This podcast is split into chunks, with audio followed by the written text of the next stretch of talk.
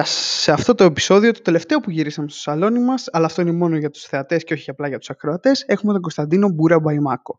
Έναν από τους κωμικούς που φέραμε και ίσως το μοναδικό που μας είπε ότι ανακάλυψε το stand-up εκεί πέρα που του αρμόζει. Στην τηλεόραση. Βέβαια αυτό ήταν στην Αμερική, αλλά δεν πειράζει. Απολαύστε. Χαίρομαι, ευχαριστώ πάρα πολύ που με καλέσετε. Περίμενε, κάτσε με. Όχι, έχουμε intro και τέτοια. Έχουμε κλακέτα, θα χτυπήσει και ο Τζον πριν από μένα τσακωθούμε. Κλακέτα μπορεί να γίνει οποιαδήποτε στιγμή. Αρχίζει να κάνεις... Τι είναι, σου κάνει κλακέτα. Ωραία, τώρα πρέπει να θυμάσαι ότι δεν είναι η πρώτη κλακέτα, αλλά η δεύτερη. Είσαι αυτιστικός γιατί δεν υπάρχει Παναγία εγώ όλο αυτό το πράγμα που γίνεται τώρα να το χάσω. Είμαι ο Τζον Παδόπουλος, είναι ευθύνης κορίτσας και είναι ο Κωνσταντίνος Μπούρας-Μπαϊμάκος. Γεια σας παιδιά.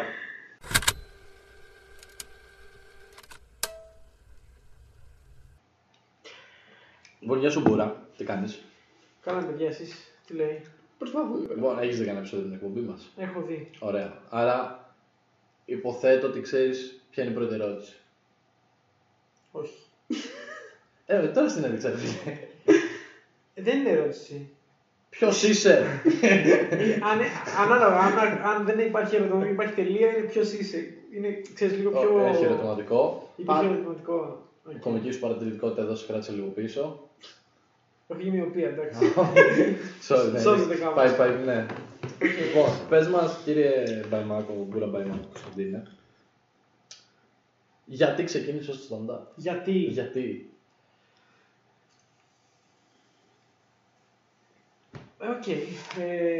Γιατί νομίζω είχα την ανάγκη που έχουμε όλοι μας, φαντάζομαι, που έχετε κι εσείς, αλλά και οι υπόλοιποι καλεσμένοι της εκπομπής σας και οι μελλοντικοί, του να ξέρεις κάτι μέτρωγε μέσα μου, ήθελα το αστείο κάπως να το βγάζω, να το προκαλώ στους γύρω μου. Οπότε αυτό ήταν το, ότι ήθελα να κάνω τον κόσμο να γελάει. Δεν ξέρω τώρα πώς, τι, που και γιατί ξεκίνησε όλο αυτό. Αλλά αυτό ήταν το... Γενικά στην παρέα σου ήσουν ο τύπος που κάνεις τις πλάκες, ρε παιδί μου, που λέει τα αστεία, που τραβάει το spotlight, ρε παιδί μου, πιο πολύ. Ή έχεις αυτή την ανάγκη πιο πριν? Δεν είχα μια παρέα, αλλά μεγαλώνοντας σε κάποιες ήμουν, σε κάποιες δεν ήμουν. Ξέρεις, πάει κάπως έτσι. Ναι. Ναι, δεν ξέρω. Ήμουνα... Με το χιούμορ είχα μια σχέση, μακρινή, αλλά εξ αποστάσεως, ξέρεις. Και τώρα τις φτιάξατε, ήρθατε κοντά. Τώρα μετακόμισε. Όχι, δεν είναι που λέει ότι δεν είναι τόσο καλός κωμικός. Κατάλαβες, για να μην πει είμαι και τον πούνε μαλάκα. Όχι, δεν έχουμε θέμα. Το ξέρω ότι είμαι καλός. Δεν είναι αυτό το θέμα. Για να βγει το πανθλάνι πρέπει να το γυρίσεις πάλι. Αλλά όχι, αυτό. Ότι σε κάποιες ήμουν, σε κάποιες δεν ήμουν. Εννοώ ότι δεν ήθελα κάποιο στάνταρ. Οκ. Καλά όλα αυτά. Okay, σεβαστό ότι αυτό ήταν το πράγμα που σε όθησε στο stand-up, αλλά ποιος ήταν, ας πούμε, που είδες, που καταρχάς είναι ο πρώτος που είδες και είπες όπα αυτό τι είναι το stand-up και το έμαθες, και κατά δεύτερον γιατί κάποια στιγμή, ναι μεν θέλουμε όντως όλοι μας και εμείς και όλοι καλεσμένοι όπως είπες να βγάλουμε αυτό το γέλιο προς τα έξω και να το διαθέσουμε, ναι, αλλά...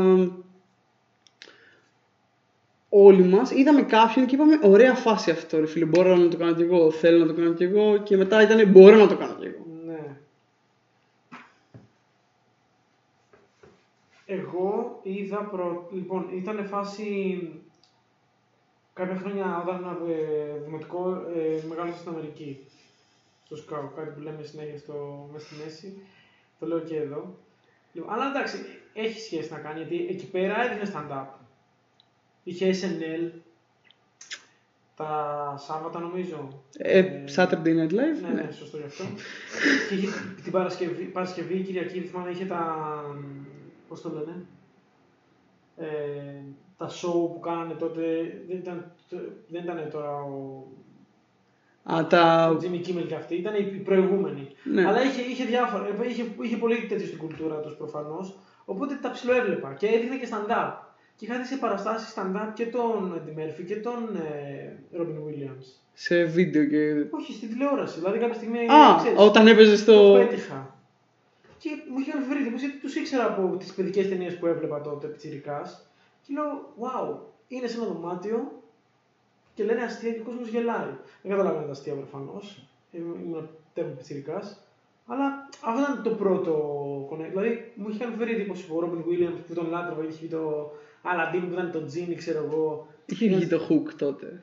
Που έκανε τον Peter Pan. Ναι, είχε βγει. Αλλά αυτό ήταν. Θυμάμαι να βλέπω τον Murphy και τον Williams και να λέω. Λένε αστεία, ο κόσμος γελάει, τι δουλειά είναι αυτή. Και κάπως έτσι νομίζω ήταν το πρώτο έθισμα. Και μετά, όταν ήρθα εδώ. Όχι όταν ήρθα εδώ, γιατί ήρθα μετά από λίγα χρόνια. Αλλά μεγαλώντας, μετά μου πίστευα ότι δεν υπάρχει στην Ελλάδα αυτό το πράγμα. Και άρχισα να ψάχνω, ξέρεις. Τότε παλιά στο Ιντερνετ που βρίσκαμε, είχαν κάτι βιντεάκια 2-3 λεπτά. Είχαμε δει όλο τον Παύλο Φρανσίσκο. Πολύ κλασικά πράγματα. Τον Γκάλιν, τον Χίξ, είχαμε δει μόνο αυτούς. Και όταν άρχισε να ανεβαίνει το Ιντερνετ, είδα κι εγώ ότι υπάρχουν παραστάσεις εδώ πέρα. Εντάξει, πίστευα δεν θα είναι καλά. Μέχρι που πήγα σε μία. Θυμάσαι ποια ήταν. Ναι, είχα πάει σε ένα. Θυμάμαι κιόλας πως είχε γίνει φάση. Είχε βρει ο Πάρης ο Ρούπος το Fisfi. Και μου λέει αυτός είναι κωμικός, κάνει εδώ στην Ελλάδα και κάνει ένα διαγωνισμό. Ψήσου να στείλουμε να πάμε. Και είχε κάνει διαγωνισμό Fisfi στο Facebook, έγραφε. Τύποι που δεν θες να δεις στο χριστουγεννιάτικο τραπέζι. Και όποιος κέρδισε, τρεις από αυτούς που θα κάνουν σχόλιο, καλό ξέρεις, θα τους έδινε μια διπλή πρόσκληση για την παράστασή του. Και είχαν κάνει διάφορα και μπήκα και έγραψα εγώ ο θείος μου ο Τάκης που παλιά με ακούμπαγε. Και πήρα μόνο ένα like. Από το Fisfi. Και μου είχε στείλει μήνυμα κανονικά. Ότι κέρδισε τη διπλή πρόσκληση και πήρα τον Πάρη και πήγαμε και είχαμε δει το Fisfi, την Κατσαρίνη, τον Ντιτ, τον Βίρο Ναφεβορόπουλο, τον Δημήτρη Στοφορίδη, τον Ατζαράκη και πρέπει να ήταν και ο Δημόπουλος εκείνη τη φορά, ή τον είχα δει άλλο τον Δημόπουλο. Και αυτή ήταν η φορά που το είδα εδώ και είπα και εδώ έχουμε τελικά stand-up. Και είπα, θέλω να το κάνω κι εγώ. Αυτό. Άρα εσύ ξεκίνησες τέλος 13. Το 14 θα έλεγα. Μάλλον θα ξανασυζητήσουμε. Νομίζω το 13. Μπορεί να κάνω και λάθος και να είναι το 14, δεν θυμάμαι καθόλου. Αλλά κάπου εκεί πέρα πρέπει να είναι. Υπήρχαν τα open τότε. Ναι, ξεκίνησα μαζί με τη Χρυσή Φουρνιά. Ξεκίνησα μαζί με τον Μπάρι, τον Σπηλιόπουλο, τον Ζάμπρα, λίγο καιρό μετά τον Blink. Πού ήταν η πρώτη φορά που έπαιξες όμως stand-up, θέλουμε να μάθουμε. Μαγαζί. Σκηνή. Παρουσιαστής, Στο Καμπαρέ Βολτέρ νομίζω.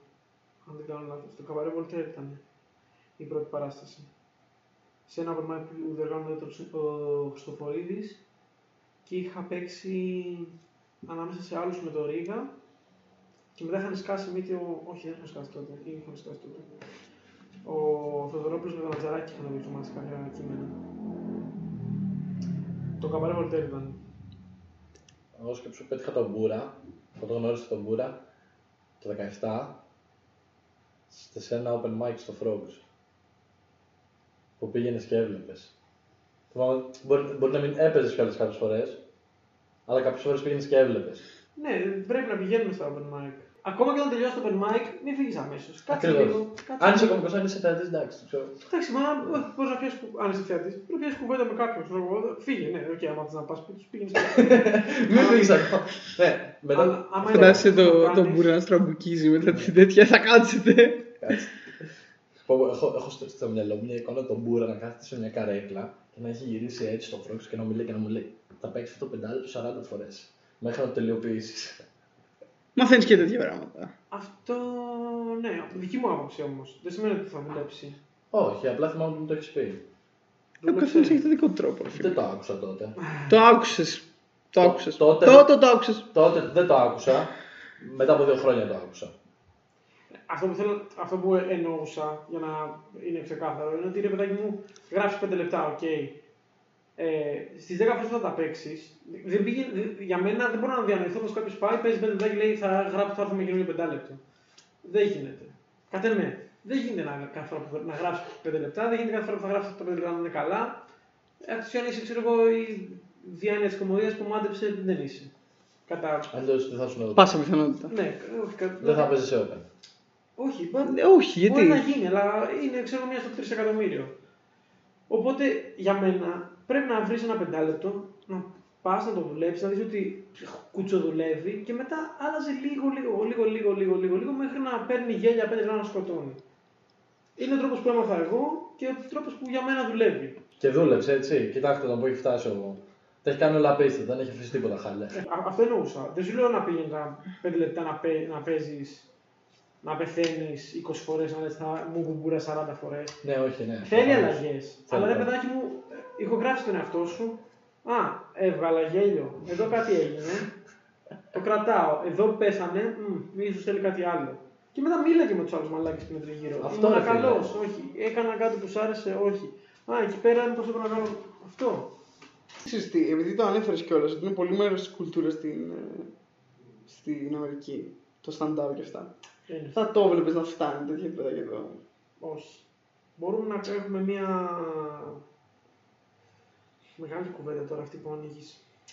Να βλέπεις. Μπορούμε να, καταφέρουμε να δημιουργήσουμε μια φάση του στυλ να απορροφώνται οι κομικοί όπως απορροφώνται και στην Αμερική. Αντί να προσπαθούμε εδώ να παίζουμε στα open mic και μετά σε παραστάσεις και.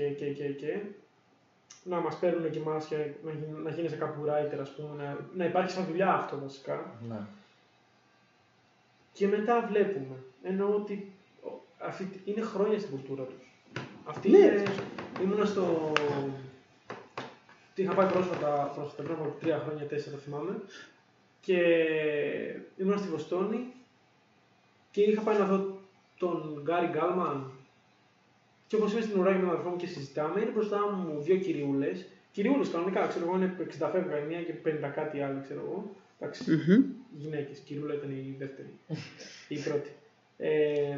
Και συζητάνε για ένα κωμικό που θα έρθει 3 μήνες μετά. Δηλαδή είναι τόσο στη ζωή τους αυτό το πράγμα. Ναι, εντάξει. Ναι. Είναι... Δεν ξέρω, ακούγεται λίγο εξειδικευμένο παράδειγμα. Θα λέω τι εννοείς. Μπορεί οι κυριούλες να απλά είναι φαν της κωμωδίας. Το ότι μπορεί να είσαι και κυριούλα και φαν της κωμωδίας εννοείς. Ναι, αλλά ότι είναι στη κουλτούρα τους τόσο που είναι 2 κυριούλες και συζητάνε θα έρθει αυτός 3 μήνες μετά. Η πιθανότητα να πετύχεις, ξέρω εγώ, 2 κυριούλες να συζητάνε. Κάτι αντίστοιχο εδώ. Ναι, α, σε 3 μήνες θα παίξει ο Ηλίας ο Βουντούλης παράσταση, το έμαθες. Είναι πολύ ρε φίλοι. Αυτό θέλω να πω. Ότι είναι. Το έχουν εκεί. Λες. Γενικά πιστεύεις ότι μπορεί να γίνει το stand-up να γίνει πιο γνωστό μέσω της τηλεόρασης και μπορεί να το απορροφήσει τηλεόραση. Όπως είναι η τηλεόραση τώρα, όχι. Απλά έχουμε την ελπίδα ότι θα αλλάξει αυτό σιγά σιγά. Γιατί εντάξει, δεν. Η τηλεόραση είναι ένα πολύ παλιακό και πουριτανικό, να το πω μέσο. Είναι αλλού. Δεν είναι στο 2020. Για να περάσει πολύ στο stand-up, πιο πολύ στην κουλτούρα του Έλληνα, πιστεύω ότι πρέπει να γίνει πολύ, ρε παιδί μου, να γίνει viral η τέχνη αυτή. Δηλαδή να γίνει σαν έξοδος. Έχω θέατρο, έχω σινεμά, έχω stand-up. Έχει γίνει viral. Απλά έχει γίνει viral, λένε όλοι να πάμε να δούμε 3-4 άτομα. Δεν έχει γίνει φάση η σκηνή ακόμα. Πάμε να δούμε μια παράσταση. Εκεί είναι το θέμα. Και είναι και λιγότερα από 3-4 άτομα. Όχι. Δεν είναι περισσότερα μάλλον από 3-4 άτομα. Απλά είναι πρόσωπο κεντρικό. Δεν έχουμε πετύχει ως σκηνή να είναι σκηνή. Πάμε με μια παράσταση. Αυτό είναι κάτι που δεν ξέρω πώς γίνεται. Δεν ξέρω αν γίνεται. Ωραία, ξέρεις τι γίνεται. Απλά, Γιώργη, τι μπορείς να σκεφτείς για να γίνει πιο γνωστό, ρε παιδί μου. Δηλαδή, εγώ θέλω ότι. Να δουλεύουμε καθένας ξεχωριστά και να γίνεις όσο καλύτερος μπορείς, ώστε όποιος κόσμος βλέπει παράστασή σου να βλέπει κάτι καλό. Και να λέει ναι, είναι ωραίο. Δηλαδή, μου αρέσει όταν έρχονται και μου λένε είδα πρώτη φορά παράσταση σήμερα και μ' άρεσε, θέλω να ξαναδώ. Είναι καύλα. Αντίστοιχα, όταν μια παράσταση πηγαίνει καλά, στεναχωριέμαι γιατί ο κόσμος μπορεί να ψηθεί να ξαναδεί. Yeah. Και δεν είναι ωραίο. Άρα, θεωρείς ότι όσο περισσότερα είναι τα άτομα που τραβάνε τον κόσμο, έτσι θα ανέβει αυτόματα και μόνο του. Ναι. Ναι. Και μην κοροϊδευόμαστε. Οι famous της φάσης είναι famous για έναν λόγο. Κάτι κάνουν σωστά και καλό είναι αυτό. Να. Το θέμα είναι να ανεβούμε και οι υπόλοιποι όσο περισσότερο μπορούμε. Αντίστοιχα και οι όχι τόσο γνωστοί και οι εντελώς άγνωστοι και οι μισοάγνωστοι. Τα open mic, ας πούμε, είναι πολύ σημαντικός θεσμός. Πρέπει να πηγαίνει κόσμος στο open mic. Ο τίτλος δεν θα είναι για open mic. Πρέπει να πάτε σε open mic. Πρέπει να είστε open mic. Ρόγι μου, τα τελευταία χρόνια πιστεύω ότι έχει υπάρξει ένα vibe ότι έχει γίνει λίγο μόδα και έρχεται ο κόσμος, παίζει μια φορά, βγάζει ένα βιντεάκι με τους φίλους του και φεύγει. Αυτό δεν βοηθάει. Δεν βοηθάει έτσι. Μα και από τους open micers ξέρουμε πώς θα μείνουνε. Ναι, καλά. Από τη γενιά μου ξέρω εγώ έμεινε το 1 τρίτο, 1 τέταρτο πες. Και ήμασταν πάρα πολλοί. Υπάρχουν γενιές, ας πούμε, που έχει περάσει ένας κωμικός. Δύο, ξέρω εγώ. Είναι δύσκολο. Αλλά όσο πιο πολλοί είναι και πηγαίνουν και ασχολούνται και το βλέπουν σοβαρά, τόσο πιο πολλοί θα μείνουν στο τέλος. Πώς διαχειρίζεσαι εσύ, και σαν κωμικός και σαν Μπούρας, όταν ρε παιδί μου λες κάποια αστεία, ωραία, και δεν παίρνει γέλια.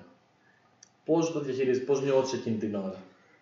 Τι κάνεις γι' αυτό? Νόμιζα με ρωτήσεις πώς διαχειρίζομαι το να μου σβήσει το μικρόφωνο. Όχι, γιατί αυτό γενικά δεν συμβαίνει. Ναι, αλλά είπε ότι. Ενώ το και άλλο έχει συμβεί. Και έχει συμβεί. Στατιστικά έχει συμβεί περισσότερο στον καναπέ από ότι δεν έχει συμβεί. Για μένα, θα πω και τα δύο. Θα σου πω για το μικρόφωνο είναι πάρα πολύ εύκολο. Η συμβουλή που μπορώ να σου δώσω είναι ότι αν σου σβήσει το μικρόφωνο ή κάνει κοψίματα ή whatever εκείνη την ώρα και το μαγαζί δεν είναι τεράστιο, δεν παίζει 200 άτομα και πιστεύεις ότι το έχεις. Πέτα το κατευθείαν, δώσ' το σε κάποιον που είναι κάτω να διαχειριστεί αυτός να το φτιάξει και παίξε ακαπέλα που λένε. Γιατί όση ώρα σε πάνω και το φτιάξεις, τους χάνεις. Άβολο, αν μιλάς και κόβεται άβολο, πέτα το και παίξε μπαλά μόνος σου. Και να είσαι λίγο πιο παραστατικός, γιατί δεν θα έχεις το τέτοιο, θα έχεις τα χέρια. Οπότε... Έχεις και ένα τρίτο χέρι. TEDx. Είσαι όντως έτσι. Το έχω πάθει και έκανα τη μαλακία σε κάποια φάση να κάνω και που λέτε. Και δεν είχα μικρόφωνο στο χέρι μου. Όχι, TEDx. Αυτό. Και μπορείς να κάνεις αυτό που κάνουν οι ράπερς, που κάνουν κάτι τέτοια. Γιατί να κάνεις κάτι τέτοιο πάνω στο σκηνή?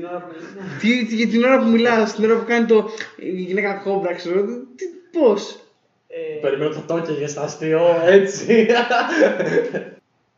Εγώ πάντα. Όταν ξεκίνησα, δεν πήγαινα καλά. Σε αντίθεση με όλους τους υπόλοιπους που ξεκίνησαμε μαζί, με τον Άγγελο, τον Μπάρι, τον Θωμά κλπ. Αυτοί ξεκίνησαν από την αρχή και πήγαιναν καλά. Εγώ άργησα πάρα πολύ να πάρω μπρος. Στην αρχή δυσκολευόμουν πάρα πολύ. Και έκανα πάρα πολύ καιρό να βρω ένα 5 λεπτό για να ξέρω να το δουλεύω και τι είναι το κόστος. Στην αρχή πίστευα, ξέρεις, θέλει διάφορα. Όταν καταστάλλαξα σε ένα 5 λεπτό για να το δουλεύω και να λέω, δεν δουλεύει αυτό, το είπα 10 φορές. Τις 7 πήγε καλά, το κρατάω. Πέθανε τις 5, έφυγε. Πήρε χαλαρό γελάκι 6 φορές, έφυγε. Οπότε το άρχισα να δουλεύω έτσι. Αλλά από ένα σημείο και μετά ήξερα ότι είμαι καλός. Ενώ ότι τα αστεία μου δουλεύανε. 7 φορές στις 10, 8 φορές στις 10, 10 φορές στις 10. Οπότε αν μία φορά δεν πιάσει, δεν έγινε και τίποτα. Σίγουρα μπορεί να πέσεις. Για μένα είναι πολύ χειρότερο η αδιαφορία από το να πεθάνει το αστείο. Αν πεθάνει το αστείο και δεν πάρεις το επόμενο, το μεθεπόμενο, έχεις ευκαιρίες. Μου έχει τύχει σε παραστάσεις μέχρι τη μέση να πηγαίνει χάλια, ξαφνικά να κάνει ένα μπαμ και να ανέβει. Όχι από τη μέση της παράστασης, στη μέση του δικού μου, ξέρω εγώ, 20 λεπτού.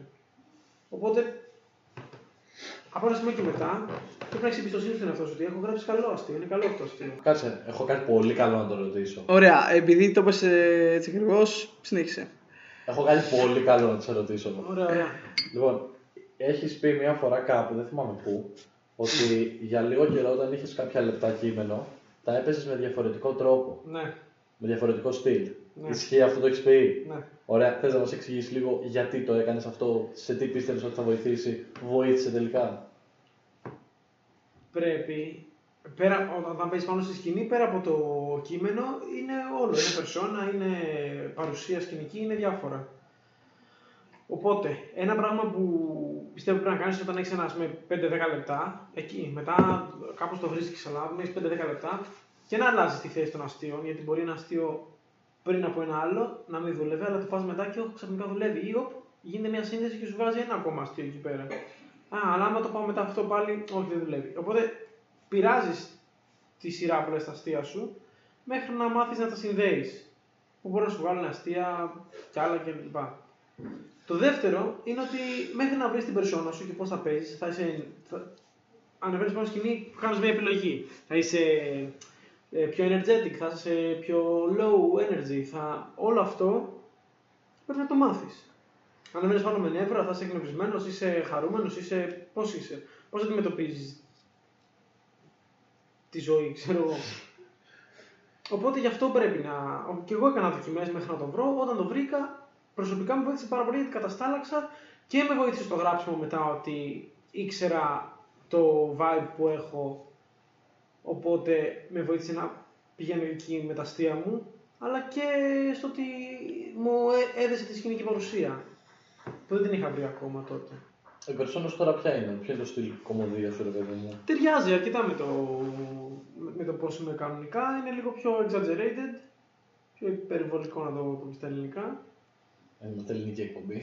Σωστό, είναι τα αμερικάνικη. Long form κάνω κυρίως, με λίγο παρατηρητικό.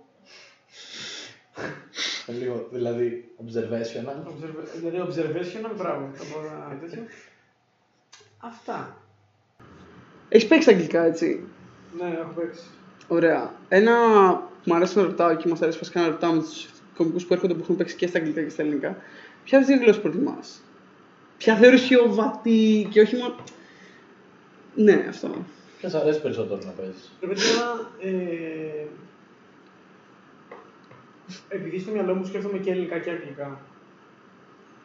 Καταλαβαίνεις. Ανάμιση, εντάξει. Δεν μου κάνει τόσο διαφορά. Δηλαδή, εγώ δεν μεταφράζω τα κείμενα μου στα αγγλικά, γιατί τα ξαναγράφω. Ναι. Οπότε, είναι. Από την άλλη όμως, επειδή έχω παίξει τα αγγλικά πολύ περισσότερο, εντάξει, έχω παίξει 3-4 φορές τα αγγλικά, δεν το συγκρίνω. Προτιμώ τα ελληνικά. Τώρα, άμα παίξω καμία εκατοστή, μπορώ να σου πω καλύτερα τα αγγλικά. Αλλά μια χαρά γλώσσα είναι τα ελληνικά. Είναι ωραία γλώσσα, όμορφη, δύσκολη. Έχεις λέξεις να χρησιμοποιήσεις και είναι σημαντικό αυτό.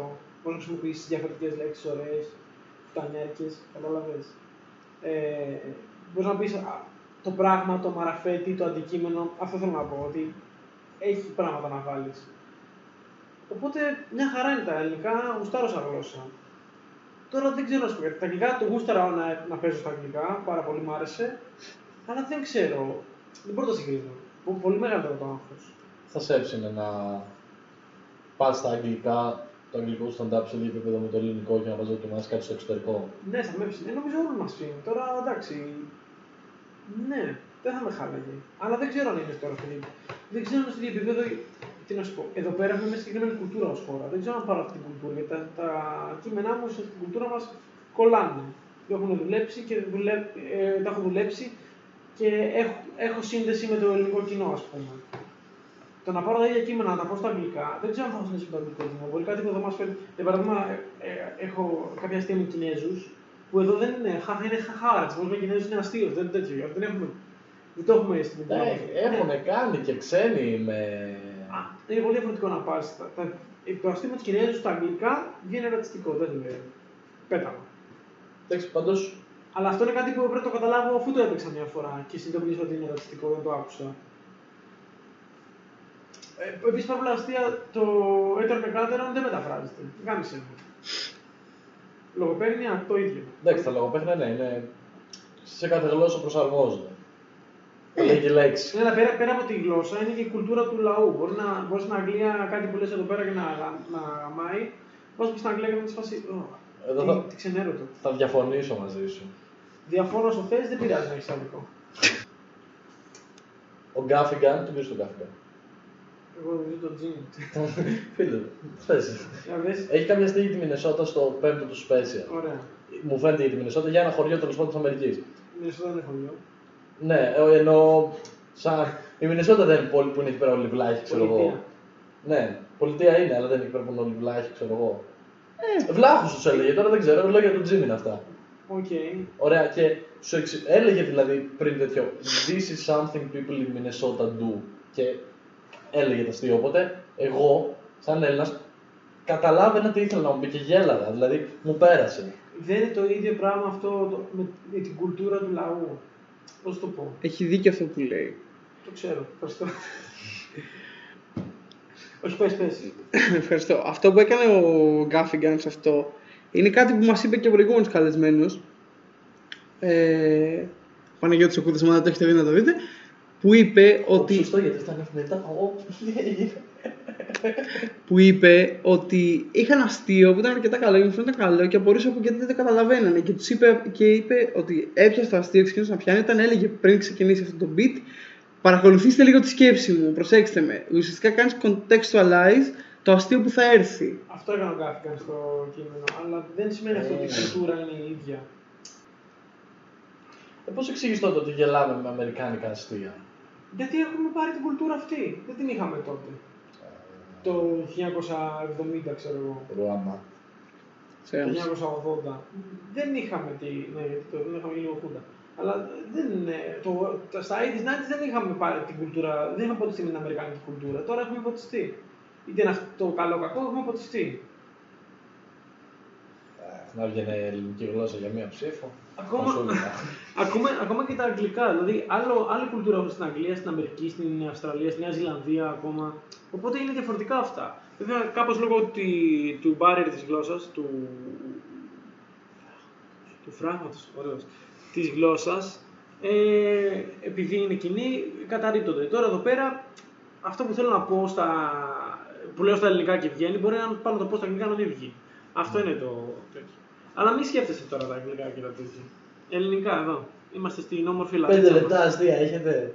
Γράψτε. Αυτό. Είμαστε στην όμορφη λαδίτσα μας. Στην όμορφη χώρα εδώ πέρα. Αιγαίο, θάλασσα. Σαν, σι, σεξ που λένε και οι ξένοι. Και σαν. Δεν μπορούσα να το πάω μέχρι τέλος. Με συγχωρείτε, προσπάθησα. Άρα προτιμάς τα ελληνικά. Σε αυτό παίζω, τι να κάνουμε τώρα. Άμα παίξω αυτό 100-200 παραστάσεις στα αγγλικά θα σου πούμε οκ. Αλλά τώρα με 4 παραστάσεις στην πλάτη μου, 5 ξέρω. 4 και άλλη μία 5 πες ξέρω εγώ. Δεν. Σε 5 χρόνια κάνω κομμωδία παραπάνω. 7 χρόνια εγώ. Πολλά χρόνια κάνω κομμωδία και τώρα 5 παραστάσεις στα αγγλικά δεν μπορώ να σου πω. Είναι πιο αρχάρης από open mic. Απλά το λέω γιατί. Όταν πήγες να κάνεις αγγλικά, ξέρεις ήδη καλά ελληνικά. Δεν έπρεπε ότι ξεκίνησες την ίδια περίοδο και απλά το ένα έμεινε και το άλλο προχώρησε. Τι εννοείς? Δηλαδή ήξερες πώς να γράψεις αστεία όταν πήγες να γράψεις αστεία στα αγγλικά. Ναι, και γι' αυτό με βοήθησε εν μέρει. Αλλά απ' την άλλη, η γλώσσα είναι πολύ διαφορετικό. Άμα δεν την παίζεις στα δάχτυλα. Ισχύει και αυτό. Δεν μπορώ να πάω να κάνω κομμωδία. Ψιλομιλάω ισπανικά, ψιλομιλάω γαλλικά. Μπορώ να. Καλά, ισπανικά όχι. Δεν είναι ελληνικά, θέλω γαλλικά ισπανικά. Πες. Έτσι. Κάποτε μίλαγα πολύ καλά πορτογαλικά. Δεν μπορούσα να κάνω τώρα κομμωδία στα πορτογαλικά. Δεν είναι το ίδιο πράγμα. Καταλαβαίνω. Μετράς γέλια. Τι εννοείς? Στυλ, πας με αυτό το LPM ή πας με το χαχάνι το είναι τόσο. Τι είναι το LPM? Είναι καλύτερο να έχεις κάθε λίγο ζυγαγή αυτό ή να έχεις 1-2 λεπτά χωρίς γέλιο και μετά να γίνεις πουτάνας. Τι είναι το LPM? Το δεύτερο. I don't believe. Όχι, δεν είναι αυτό το LPM. Δεν υπάρχει LPM.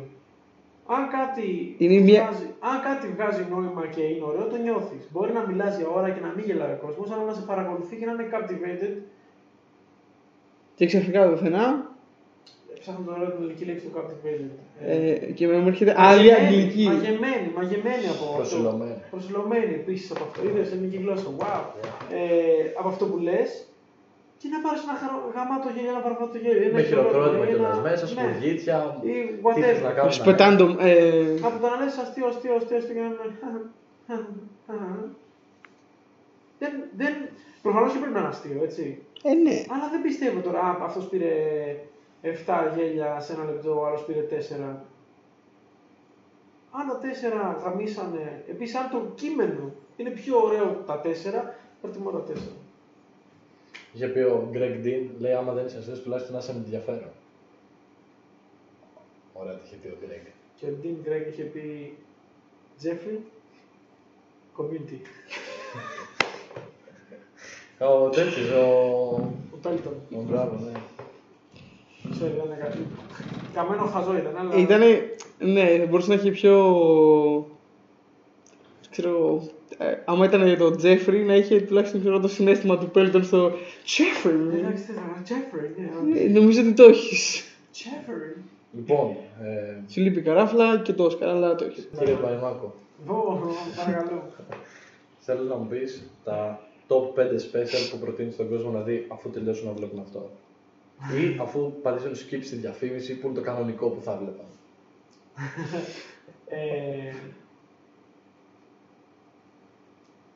Στα πολύ γρήγορα. Σίγουρα μπορεί να υπάρχουν και κάποια καλύτερα. Θα σου πω τα δικά μου αγαπημένα. Μπορείς να μην τα βάλεις και στη σειρά μου. Τα δικά σου αγαπημένα. Τα δικά μου αγαπημένα και αυτά που μου αρέσουν εμένα πάρα πολύ. Υπάρχουν δύο special του Bob Burnham. Για μένα είναι οπωσδήποτε. Οπωσδήποτε. Δεν το συζητάω. Είναι άλλο πράγμα. Δεν είναι ακριβώς stand-up, αλλά είναι one-man show. Είναι καταπληκτικό. Οπωσδήποτε. Δεν έχω πολλές φορές οπωσδήποτε, φαντάζομαι πως οπωσδήποτε είναι. Μετά, προσωπικά μου αρέσει πάρα πολύ το live του Big J, ο Κερσούγερ, γιατί είναι από τους αγαπημένους μου κομικούς. Να το τσεκάρετε. Πολύ βρώμικο, πολύ σκληρό, πολύ καλός σου, κομικά. Μετά, για μένα τα special του Jim Jefferies, το αλκοχόλοκος θα πω νομίζω κορυφαίο, όχι τα τελευταία, έχει πέσει πάρα πολύ ως κομικός, αλλά είχε τρία συνεχόμενα special που ήταν όλα top, δηλαδή για μένα ήταν πάρα πολύ ωραία, αξίζουνε full. Δεν σου λέω τώρα τα πολύ κλασικά, δεν θα πήγαινε και τες, ξέρω εγώ... Eddie Murphy. Ναι, ή ξέρω εγώ, Χίξ ή Γκάλιν ή whatever. Λέω τα δικά μου αγαπημένα. Του Μπινπίλια το Thank God for Jokes, αν και το My Girlfriend είναι καλύτερο. Και ίσως είναι, αλλά προσωπικά θεωρώ το Thank God for Jokes μου αρέσει πιο πολύ. Γιατί ο Μπινπίλια κάνει αυτό πολύ ωραίο που τα δένει όλα μεταξύ τους και πάνε κάπου και στο Thank God for Jokes για μένα το πάει τέλεια, ρε παιδάκι, το τέτοιο. Τι άλλο να πω, ξέρω εγώ. Και του Dylan Moran πάρα πολύ μου άρεσε το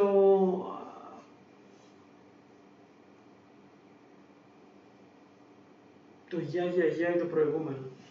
Αυτά τα δύο. Πολύ ωραία. Πολύ ωραία special. Και σε ένα επεισόδιο νομίζω θα απαντήσουμε και εμείς ποια είναι τα αγαπημένα μας special. Και Flight of the Conchords. Και τα δύο που έχουμε βγάλει. Με μουσική. Αυτά. Σειρά σου! Πάμε τώρα. Αυτό ήταν το επεισόδιο μας και σήμερα. Ευχαριστούμε πάρα πολύ τον Κωνσταντίνο Μπούρας-Μπαϊμάκο που σύρθηκε από το Παγκράτη. Είναι δίπλα. Ευχαριστώ πάρα πολύ που με καλέσετε, παιδιά. Ευχαριστούμε. Μαζί με τον Τζον Παπ, Γιάννης Φαβοδόπουλο. Ο Θήμης Γκορίτσας.